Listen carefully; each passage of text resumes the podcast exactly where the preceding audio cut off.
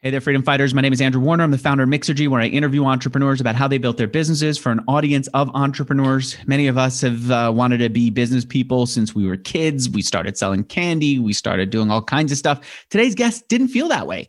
He says that he never was a business oriented person, but he did care about health he did specifically care about mental health, and he came out with this app that just made a lot of sense.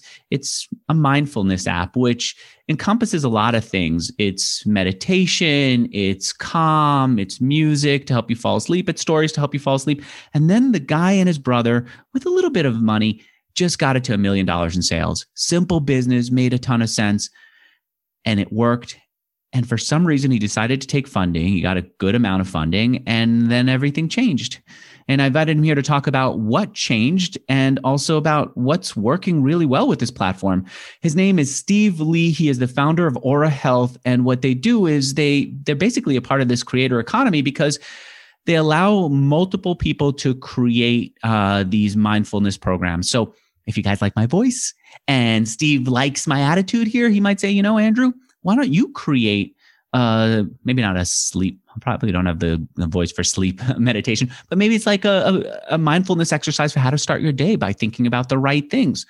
Anyway, so I could do that. I get a share of the revenue that they make because they are a subscription based business and life is good. And for you, if you sign up, you would get um, you would get to listen to me and a bunch of other people. So if you don't like my voice, you can switch to others. All right, that's the model. I invited him here to talk about how he did it. I love uh, how it works, and we could do it thanks to two phenomenal sponsors. The first, you know, if you have an idea, you need a website, you should go to hostgator.com/slash mixergy. The second, Steve curates his list of creators. I'm going to tell him why he and you, who who's listening to me, should be using SEMrush to understand traffic and understand what's going on on other people's sites. Steve, good to have you here. Thanks for having me, Andrew. What's your revenue? yeah, jumping straight in, uh, it's uh, between one and 10 million, but headed towards 10 million currently. Closer to 10 million than you were back when you were just you and your brother. Absolutely. Yeah. And how much of that do you share with the creators who are on your platform? Yeah, we can share that number exactly, um, but they're paid based on uh, listens. So a lot of our top creators uh, make thousands uh, per month uh, with pretty little effort, uh, and it's really become a life changing sum for. But the idea, the idea is that there's some fixed percent that you share with your creators based on the percent of listenership that they get on the platform. Is that right? That's correct. Uh, it's actually not a fixed number. We have a fixed um, payout per listen, and it oh, usually falls really? in the range. Yeah, so that incentivizes coaches and therapists to create better content even more. So then is there a situation where if you get a lot of listens that you could end up losing money?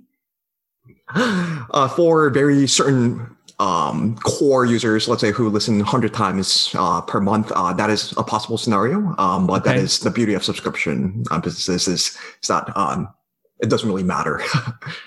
you mean because there are going to be some people who listen very little, other people who listen a lot, Got it. Exactly. But what and it does they, do for creators is it gives them a fixed thing to count on. If they get a listen, they know how much they're going to make. It's uh, all right. It's an interesting model. It's mu- it's much closer to Spotify than it is to something like I think Skillshare. Still, will take a percentage of their revenue and then split it with creators based on based on listenership. So they have a fixed expense. Wow, we. And so can I go on there? Can I say, I need to make more money? I want to tap into my audience before they fall asleep. I can go into a low quiet voice and help them fall asleep. Can I do that? Can I just go onto the platform on my own? Uh, no, actually, uh, we have an application process. Uh, we do get hundreds of uh, applications from therapists, coaches, hypnotherapists, storytellers. Um, so if you do apply, I will make sure to put in a good word for you. Uh, but it is not an open platform. What do you think I should do? You know what? This is actually really interesting for creators, right? Imagine. Yeah. I, I don't think I could do the bedtime voice. I, I'd love to. I listen to bedtime stories all the time. It helps me fall asleep. But what do you think I could do if I wanted to be on the platform as a creator? What would be a good entry point for Andrew?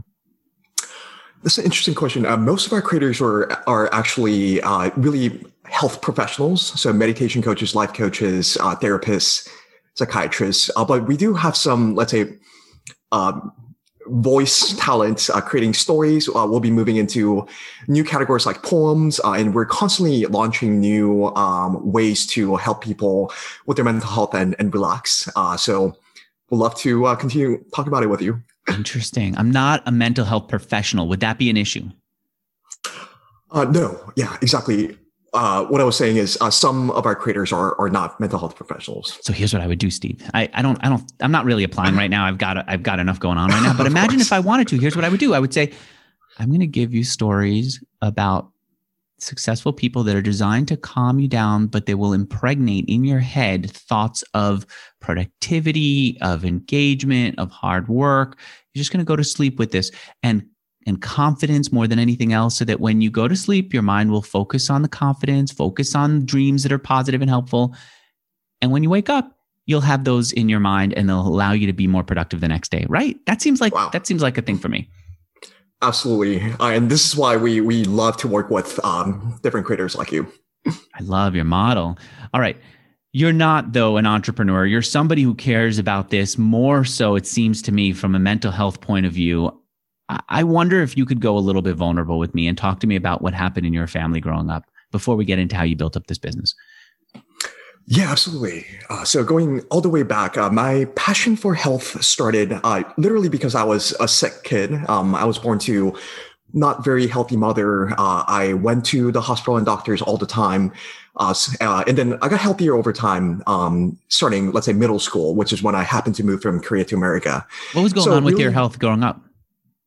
I was, I just, let's say, um, was constantly getting infected with different um, things. I was constantly at the doctors on on IV. Let's say I was just uh, really weaker than average. Yeah. Did you feel disconnected from your friends because of it?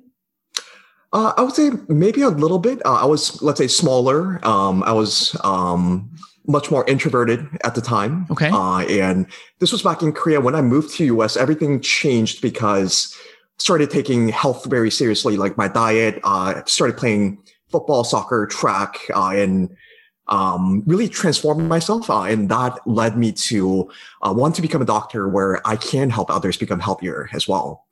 Um, so in, in college, I studied biology, um, every sort of science and, and, computer science as well. I'm going to um, pause so, you for a moment there. I, I want to yeah. get into the vulnerable. You don't know me well enough and we haven't built enough of a relationship here, but maybe you can just still trust me and say, what, what happened with your mom growing up? Yeah. Uh, so one thing I was uh, about to mention uh, was right when I moved from Korea to America, that also really created a lot of uh, stress between my parents. Uh, and they actually ended up getting divorced uh, in a very, very nasty kind of 10 lawyer on each side kind of divorce. it really destroyed our mother. and since then, we also grew up with a single mother. We, we saw her kind of struggle but get better. Uh, she's actually also a, a, physician back in Korea, uh, but even as a doctor, she, uh, you know, didn't really know what to do, uh, and it was hard for her to um, to deal with that situation. Uh, she did an incredible job of protecting me and my younger brother from the situation, uh, but it was just so obvious to us how much she what was going on with her stress yelling disappearing out of depression into the bedroom what what can you say uh, much more on the depression side, okay. uh, and um, yeah, seeing her, let's say, cry, uh, lose her energy, all that. You know what? That's one of the scary things for me. I told you before we got started, we're going to Austin. Not as big a move as your family made, right? But but moves have a big impact on family life, on who you are. I wonder a lot of times, will there be something that happens, a move, an incident, an illness that happens to me that completely changes my relationship with my wife, my relationship with who I think I am. And as a result, I lose a sense of, of self and go into depression. And then look at your mom. She must have been she must have been a hard worker. She became a doctor, right? In South Korea. She had things going well. Am I am I right? I'm trying to read your face on that. Yeah. Yeah. Yeah, right.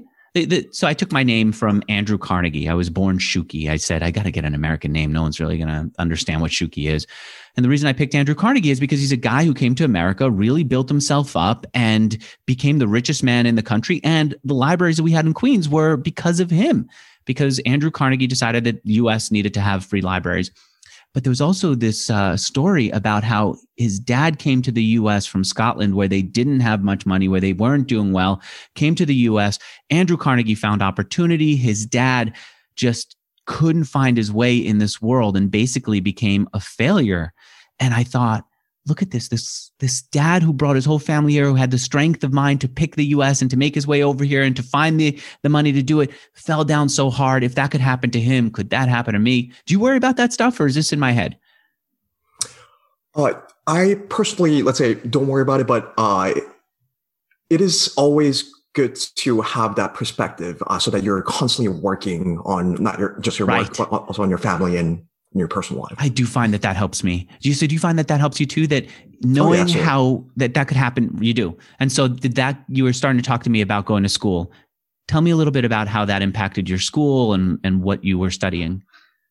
Yeah, absolutely. Um, so I studied biology uh, at, at UC Berkeley, um, but always in the back of my mind, um, I didn't want to limit myself to patient care. I wanted to create a bigger change in, in the society. Um, took a lot of policy classes, really understanding how the healthcare system works, worked at hospitals, worked in research. Uh, and over time, uh, I started to realize that mental health was an even bigger problem. Uh, one, uh, it is really previously un- underserved, especially from healthcare perspective. Also from consumer perspective, there's lot, lots of stigma and barriers. Um, and one day, uh, I was on a family vacation um, with my younger brother, and that really became the turning moment because he happened to be thinking about the same thing. He was also uh, studying biology and trying to become a doctor, but also had this mental health in the back of his mind. Uh, and we were just talking about like how the culture needs to change. How can technology be leveraged to to lead this movement? Um, at the time, uh, our mobile phones were getting so powerful and, and the power of internet software, everything, but they were really being used to get us addicted to our phones uh, for entertainment, for, you know, comparing ourselves You're talking specifically about I'm going to say Facebook. I saw articles that you were mentioned in back uh, back in the day that you're referring to right now. I guess you were in college at the time, and you said we're getting sucked into these social networks. They're making us feel bad about ourselves. They're sucking us even more, so then we feel even worse about ourselves and you wanted to come up with a solution to it. And one of the solutions that you came up to it was Wayfair, Wayfair Mobile. Am I right? Or Wayfair? That's correct. Wayfarer. Yeah. What was Wayfair? Yeah. So the thesis behind Wayfarer, uh, and that was co-founded uh, between me and my younger brother as well, um, was that we wanted you to create more memorable experiences with your close friends and family. Mm-hmm. Uh, so it was um, kind of a anti-social network where you share with others what you wanted to do uh, and it was designed to get you off the platform spend more quality time. That was another part of it. You said social networks about now but mostly about the past. And the more you look at the past to the the more you're you're taking your eye off the future. And you said we're going to focus on the future. What do you want to do? What are you aspiring to do? Where do you want to go this year? What do you want to achieve in the next month? That's the the thought process right? Exactly. Okay all right. So i went to the internet archive to get a sense of how it worked I don't see much here. How how did it work, and then what happened to it? Yeah, uh, it was called Wayfarer. Uh, Wayfarer means a traveler, uh, and you get to share what's called ways. Uh, ways are a, a, post where you share kind of what you were about to do or wanted to do in the future. You get to invite other people, other people get to join it, uh, and then you get to create these experiences. Something um, like um, uh, here's one: BBQ and chill, there's another one, let's go biking, let's go uh, ice skating, right? So I can say, let's do it. People can give me a thumbs up. They could join in. They could just cheer me on. Exactly. Yeah. Okay. All right. I like the simplicity of it. Who designed it? I'm guessing that was you. Yeah, actually, my, my brother designed the whole thing himself. Yeah. It, it looks good. All right. And so then you. what happened to the site? What happened to the app? Yeah, ultimately, uh, we as let's say non-funded entrepreneurs, uh, one, we weren't uh, there, there. was no clear monetization strategy, uh, and two, that also meant it had to grow really virally and organically, uh, and that was something uh, that was really hard to achieve to get people to use stop using their phone.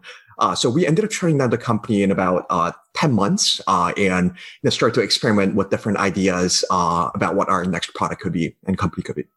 I love the experimental phase that you went through how many ideas? What was the process? Walk me through it because you ended up with a hit product with Aura Health. Walk me through what what you did to get there. Yeah, one was uh, lots of user research, uh, both on the market side of what's actually going on. What are people interested in, but uh, the current products are, are not meeting the need for, uh, as well uh, as kind of what are passion and mission uh, is. Uh, and, and so therefore we decide to stay within mental health. How do we make people healthier, their, make their lives simpler? Um, and uh, we, of course, looked at many other products in the market as well, uh, getting inspiration from there. Um, okay. Give me, give me a yeah. couple of ideas. What did you pursue? Yeah. So one uh, idea we were uh, working on was how do we make our mornings a more satisfying, more uh, transformative experience every day. Mornings are very special for, especially for people who who work, uh, and we wanted to just create a better experience there. Um, so we created one uh, app that had a bunch of stuff in it, uh, and we started to kind of like see what people were using and finding most helpful, getting their feedback. What are some of the one, features in the app?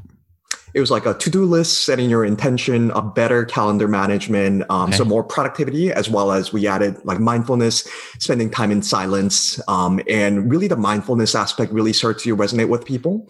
Okay. Um, and at the same time um, mindfulness was getting so much uh, support from the scientific community that uh, i've been um, let's say uh, keeping uh, an eye out. Uh, so we thought, okay, there are meditation apps out there, but uh, and they've done an incredible job of introducing meditation. What can we do differently and, and solve a different problem that, uh, let's say, the modern consumers weren't being met? Um, at the time, we thought it was actually making it shorter uh, and leveraging machine learning AI to create a much more personalized and, and um, effective experience. So we got rid of a concept of a course. It's a very simple product where you come every morning, it'll have one three minute meditation chosen for you you share feedback uh, and it will learn what works for you over time. And this was one feature of the otherwise broader app.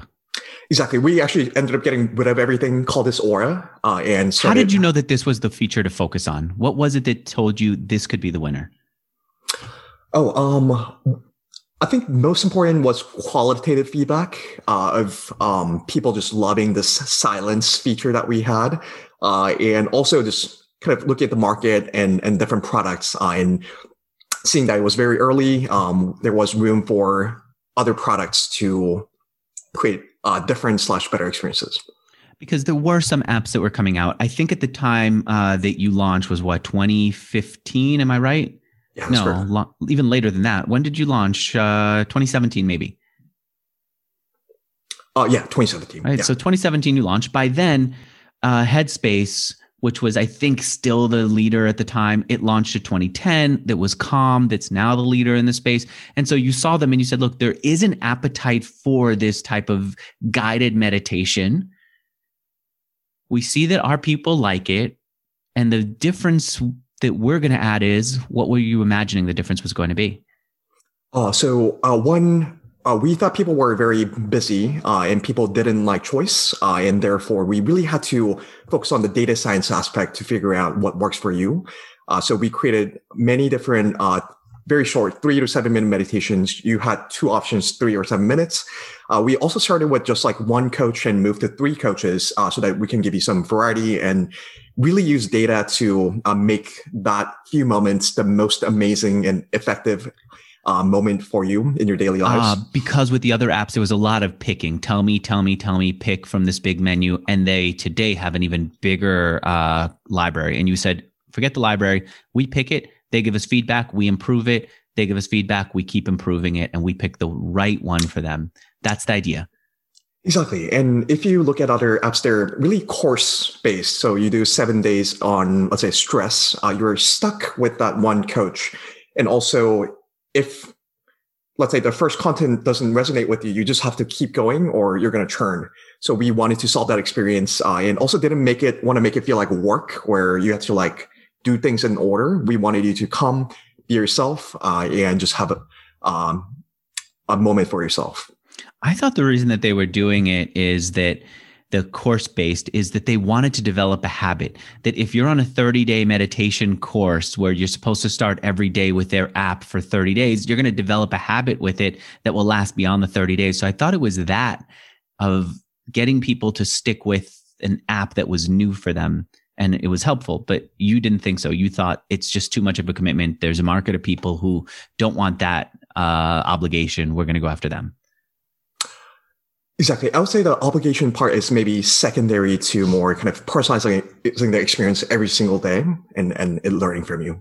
Okay. All right. Yeah. How long did it take you to create that version of, of Aura? Yeah, uh, so it literally took maybe about two to three weeks. Uh, by the time uh, I was very comfortable uh, coding and making on, on the engineering side, making products really fast. My brother got really fast at designing uh, and uh, creating beautiful products. Um, so once we had the idea, we were extremely fast to execute. we even started by just looking for free meditations online uh, and putting that into our application as well. We we eventually uh, took them off, uh, but and then we found one coach uh, and created this MVP right away. Okay, so one coach does guided meditation, just records it. I'm imagining into a microphone, kind of like I'm recording this podcast, right? All right, that's beautifully simple. I heard it took about three weeks to get the whole thing up and running, the first version, right? Okay, then you got into both TechCrunch and Product Hunt to get your audience. Which one happened exactly. first? Uh, TechCrunch happened first. Uh, it also kind of happened uh, accidentally. There was an amazing writer named Megan who happened to have uh, reviewed other meditation apps and, and written about them, uh, but weren't quite satisfied. So we reached out to her. It was literally uh, the end of the year, so it was like I think right before like New Year's, like the day before. we just happened to reach out and, and tell her about the app. she got on a phone, uh, used our product right away, and then just literally wrote about us um, and basically kind of accidentally launched us. Uh, so that that became the beginning of our journey with Aura, and that's when we knew also there was uh, lots of demand for what we what we had. I like the headline she put on it. Aura Health launches meditation app for people who can't sit still for long. um, and then she also talks about how much funding the the people who are in the space had raised. So it says Head re- Headspace reached uh, $30 million in funding, Calm 1.5 million at the time. And here you were walking into the space with how much? Zero. Zero. All right. Any imagining no customers came from that, right? TechCrunch is not a place where people are looking for product recommendations. It's just a credibility boost. Am I right? That's correct. But we we surprisingly got uh, if I remember correctly, maybe a few hundred to like even up to like a thousand users just from that one one article. Okay, and it was free users with a potential upgrade for what, like seven ninety nine or twelve nine? Uh, yeah, seven ninety two or twelve ninety nine a month. I think that's correct. Yeah. That's what was in the article. Okay. And then Product Hunt, you went on there. How did that do for you? Uh, also very well. We ended up getting top five um, and then kind of got syndicated after that. Uh, so uh, yeah, very grateful that we were able to get on there. And it was all about App Store, right? Did you were you in Android also in the Android store or just the iPhone store? We focused uh, initially, uh, and even today, I still focus just on uh, mostly on iOS. Uh, okay. And yeah, the big turning moment was when we, uh, at, in the old App Store, there was a slot called New Apps We Love, uh, and uh-huh. we got the number one slot, and ended up really changing the trajectory of our company. Good. All right. That's phenomenal. So TechCrunch gets you credibility, gets you some customers. Product Hunt, you're listing there. I think you ended up uh, number four for the day, right? That's correct. You end up with more users, more credibility, more attention. App Store gives you some more recognition. Boom, you get even more users. The combination of the three got you to roughly how much in monthly revenue? Uh, that I don't remember. But we're talking about in the, the 5,000 enough to live on? Uh, yeah, by the time we, yeah, let's say that definitely sounds about right. Just enough to live on comfortably, you and your brother. Yeah, yeah. All right. Then you start to improve the product, improve the business. Let's take a moment, talk about my sponsor, and then come back in. Steve, my sponsor is HostGator. I want to run an idea by you. One thing that I noticed is anytime something becomes really big on its own, there's an opportunity for somebody to create a marketplace of other entrants. So, for example, WordPress themes became really big ThemeForest and Envato in general created a marketplace where you can buy uh, WordPress themes from people who aren't like Brian Gardner, who are the brand names who are selling WordPress themes. Everyone else has this marketplace and they generate attention. They send customers to them. You did something similar for meditation. There were these individual apps with Headspace. You get Andy talking to you gently, right? And you said, what if there could be a marketplace? And you created Aura, which is a place where you could get more creators. Uh, a lot of people created courses on their own sites. Skillshare comes in and creates a marketplace. I feel like this is a pattern that I'm picking up in my interview, Steve. I'm wondering what you think of it as an entrepreneur. Should people who are listening maybe say, you know what, Andrew's telling me I should go build a website. I don't know what to create a website about. why don't I look and see what's hot right now and I'll create a marketplace of people like it, especially if there's one person who's especially who's especially big in the space, I'll create the marketplace for the people who aren't as well known. What do you think? All right. So now we need to think about what is it that there's a, a special category of, right? Who is this, this, the bigger players in it? And I actually don't have one in mind right now. Do you? Is there something that you're keeping an eye on? Okay. All right. Then I'm going to pick one right now.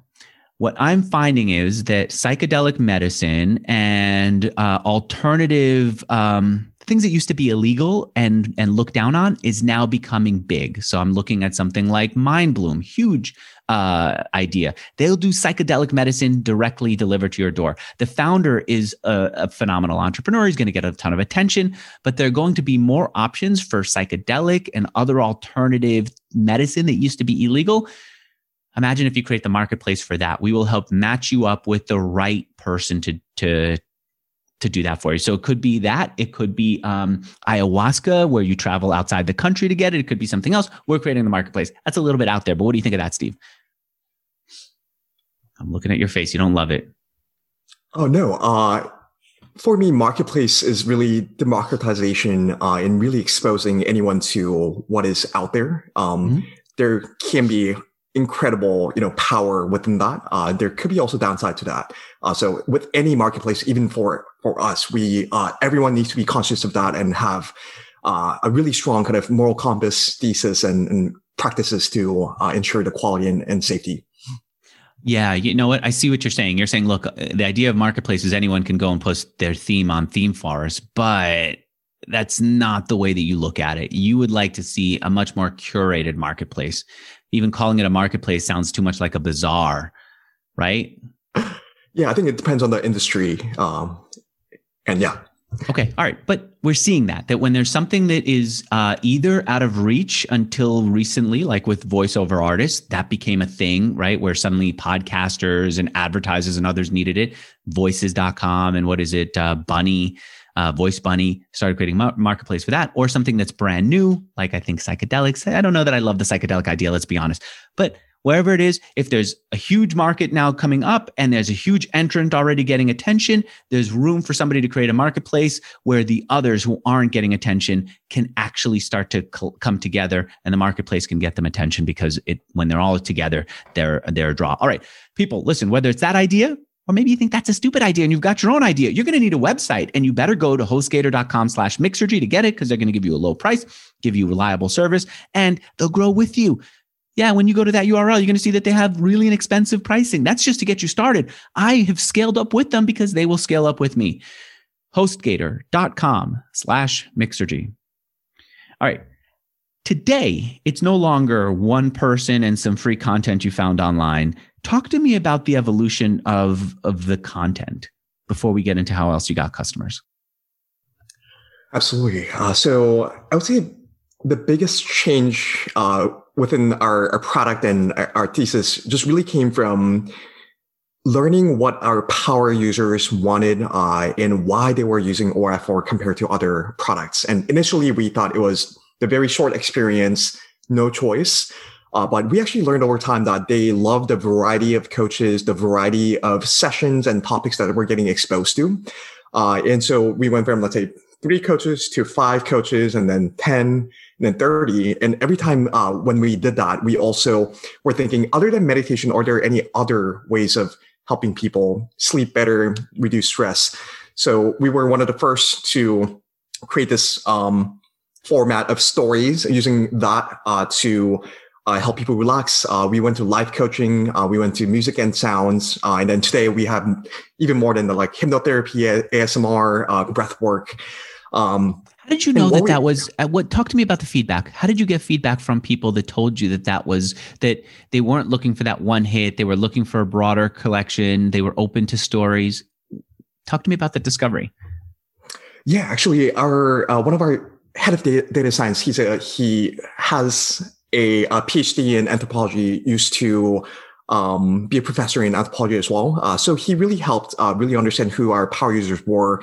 Uh, we did a lot of surveys, interviewed them, uh, and started to see a pattern um, about what three key attributes of Aura were uh, one is variety, two is simplicity and personalization, and three is kind of quality of content. Uh, and so we decided to double down on all, all three attributes. Um, and that kind of became what Aura is today and what our thesis is today, uh, which is enabling the creator economy among therapists and coaches. Um, right now, they are really seeing people one on one, but especially due to COVID, many of them want to move digital, really want to scale their impact in society, but they don't know how. They go on social media, but it's just way too much work to compete with other, let's say, creators and influencers. Um, so they were actually coming to Aura uh, because we make that so much more easier. They uh, have to just uh-huh. Sorry, my Siri just popped up. uh, they just have to use their phone to record their voice. We help them with audio engineering to make it sound professional. Wait, they're recording it on their phones? Many of them do, yeah. Really? So the barrier to creating content got so much lower because of that. Did we send you a microphone to do this interview? Oh, I, I have my own actually. You have your own, yeah. yeah. Why don't you send people microphones? Only 50. Oh yeah, it's actually because uh, then you have to connect it to a computer, and then the process gets more complex. And oh, many you want to make actually, it so easy that they don't even have a computer. Exactly. Exactly. Okay. So All right. many of the new content creators are mostly using their phones right now. Wow. All right. By the way, you can still connect the microphone to a phone. I carry a cable like that so that I can do that at times.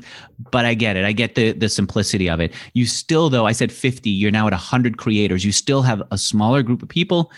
Um, and uh, uh, so I still think you can buy them a microphone and connect it. But I get your point. You want to make it simple. It seems to me like your vision is how do we make it so that anyone who's ordinarily going to think about going on Instagram or who already has an email list but doesn't but doesn't have this kind of engagement with their audience if they want to create content how do we make it so easy they could do that got it all right the story thing is kind of interesting to me i like stories before falling asleep i I don't know what it is. I always listen with a, with an AirPod in my ear to something, and I thought that I could replace the apps with YouTube, but it's really hard to find the right stories on YouTube to organize it well, right? And then, of course, in the middle, they'll interrupt and say, "This uh, whatever is sponsored by Curiosity Stream." It's like, oh no, you're ruining my. I almost was out. Don't don't wake me up with it. How did you find your first creators once you went past that first person who you told me about? What was your process for finding creators? Let's see. Uh, we did both outbound and inbound. Uh, we naturally started getting like people hearing about Aura and reached reached out to us. Uh, we also were finding people on other platforms like YouTube uh, and seeing who had a ton for for content and were comfortable with it. Do you have any process for getting them to also promote, or is it just good quality. We'll put it on the platform. We'll do the promotion for them. Oh yeah, right now we focus on good quality content. They get analytics on what's working. Uh, we give them insights on on what users are looking for. Uh, so really creating that loop and helping everyone succeed that way. Mm. We focus a lot less on promotion at the moment, uh, but as we grow our our number of coaches even more, that'll be a much bigger part of our company. You eventually raised three hundred and fifty thousand from angel investors, right? Yeah, that's correct. What was that money for? Yeah, uh, what it was mostly for marketing and growth. Uh, we wanted to, we were growing, growing 100% organically. We didn't have any money to spend. So how can we create a more repeatable and predictable uh, way to grow our company? Um, so that was really transformative because we were able to find a few channels and that really led to um, us raising a, a bigger VC led round. So who are the angels? Uh, so um, uh, we were just networking and finding angels, mostly in SF, uh, as well as let's say founders in audio space who were really passionate about um, mental health. Uh, our biggest check was uh, an, a VC called 1517. They invest uh, in college dropouts uh, and usually young uh, founders with very different perspectives. So my I, I didn't drop out actually, uh, but my younger brother did drop out of college okay. to work with me. Uh, so we happened to bet their thesis. But th- were there any angels that we would know who invested? Um, Anthony Pompliano. Uh, ah, I'm really? trying to remember who. Yeah, how'd he you was? I think our. Uh, we met through a mutual connection, uh, and yeah, he was just we just had an instant connection. You know what I like about him is that he is a good promoter too. Is, is he someone who helped yeah. you guys get the word out? Yeah, absolutely. Uh, he knew a lot about uh, growth in general, and uh, we uh, didn't. So we we learned a lot from from him as well. Can you give me an idea of what he did? Is there something you could remember?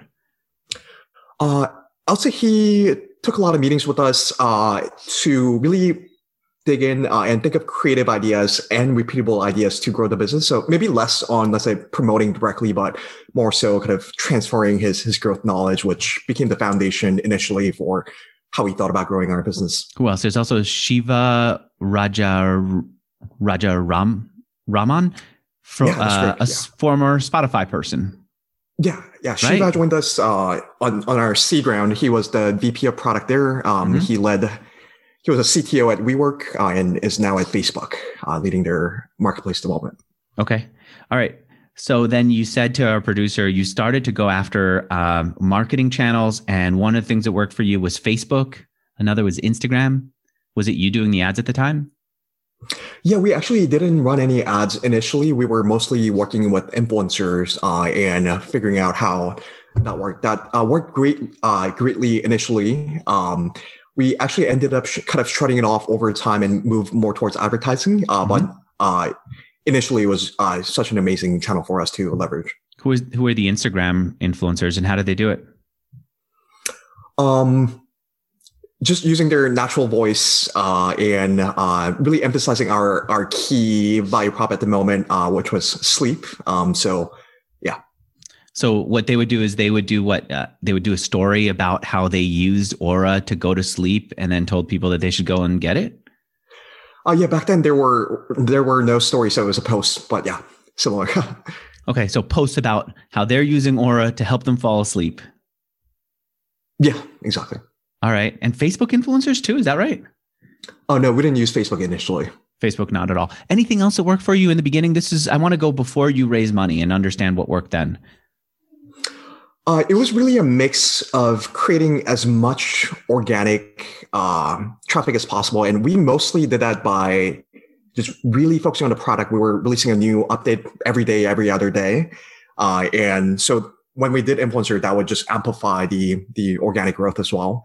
Um, yeah, those were the really the two things we did, just product and, and influencers initially. Okay. All right, let me talk about my second sponsor, and then I want to know why you decided to raise more money and then some of the issues that came up with it. The second sponsor is SEMrush. Do you guys do any content marketing in order to promote? Uh, no, not right now. you now. don't. All right, imagine if you decided this is a thing that you want to do. What you would look for is the first thing I would do is I would say, like, who's who's doing this really well? And then go look and see what articles are they writing that are not so good that you could improve who's linking to them i would also start to see it for you because you're looking for creators i would start to put in the websites of creators that you admire and get a sense of like how much traffic they've got what kind of um, um, what kind of loyalty they have. SEMrush will do all that. They'll help you see where other people rank. They'll help you find keywords that will help you rank better. They'll help you see where your traffic's coming from, but you know that already. But more importantly, they'll let you see where, where your competitors' traffic is coming from. That's the tool that will help you grow. If anyone out there is doing marketing, whether it's social media marketing, paid advertising like pay per click, or even just content marketing, SEMrush is a tool to use. You've heard me talk about it. You've heard other guests talk about it. If you want to go try them for free for a limited time, they're making it available at semrush.com slash mixergy. Semrush.com slash mixergy. In fact, let me take a look and see where you're getting most of your traffic. Look at this. Most of your traffic is still coming in direct. A teeny bit from Google, right? From YouTube um, a little bit from Google. You're you're definitely not getting that much traffic to your site. It seems to me, Steve, what you're doing is mostly doing ad uh, app store stuff, right? That's correct. We do run paid advertising, but most of our our majority of our traffic is organic. So, wow. And let me see how much. Uh, let me see if I can figure out. All right, seventy thousand visits to your site in June of 2021. We're still kind of closing up on July all right, you could do so much more here. You should really go to semrush.com slash mixergy and sign up. Start to see your traffic. And then you know what you do?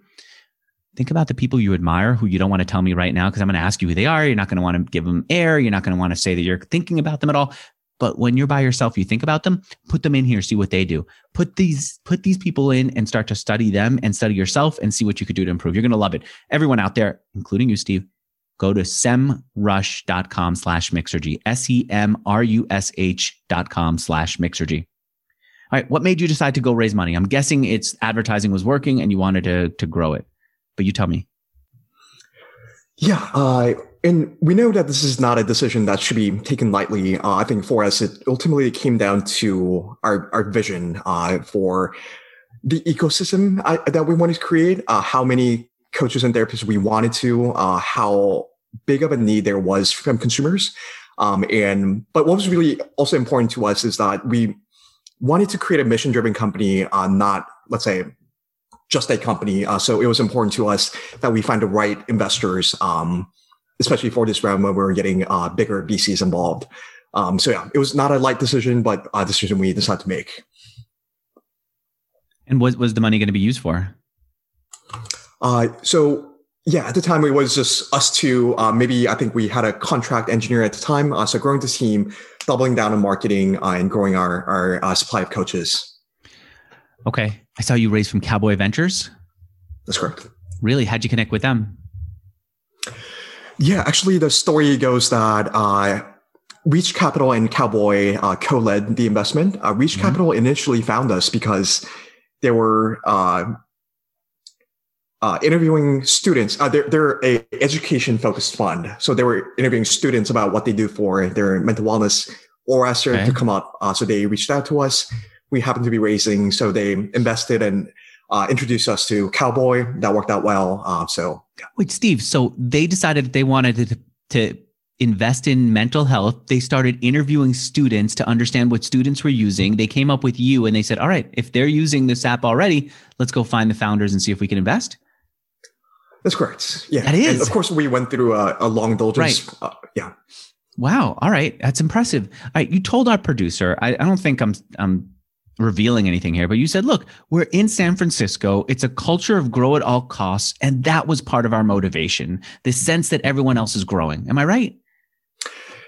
Yeah. So that's where uh, I think being first slash second time founders, um, and we uh, start to stray away from building a mission driven company. We start to kind of ruthlessly focus on growth. We even got to like top five in the app store at one point. Uh, we we're growing like crazy but at the same time, um, we weren't as focused on the user, uh, and we also were burning a lot of money. Um,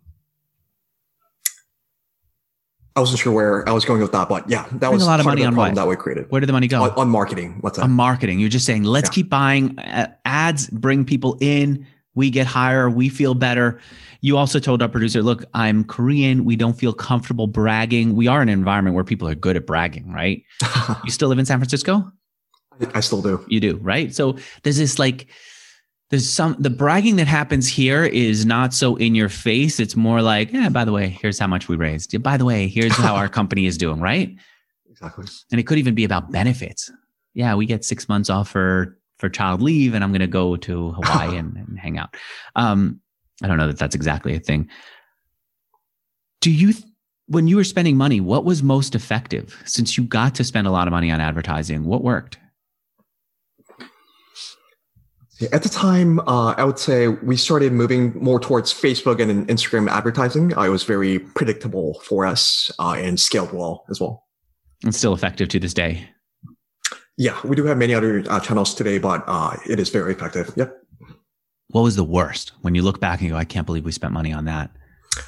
Uh, there were a lot of, let's say, gaming focused mobile networks. it wasn't as, it didn't get us the right type of users.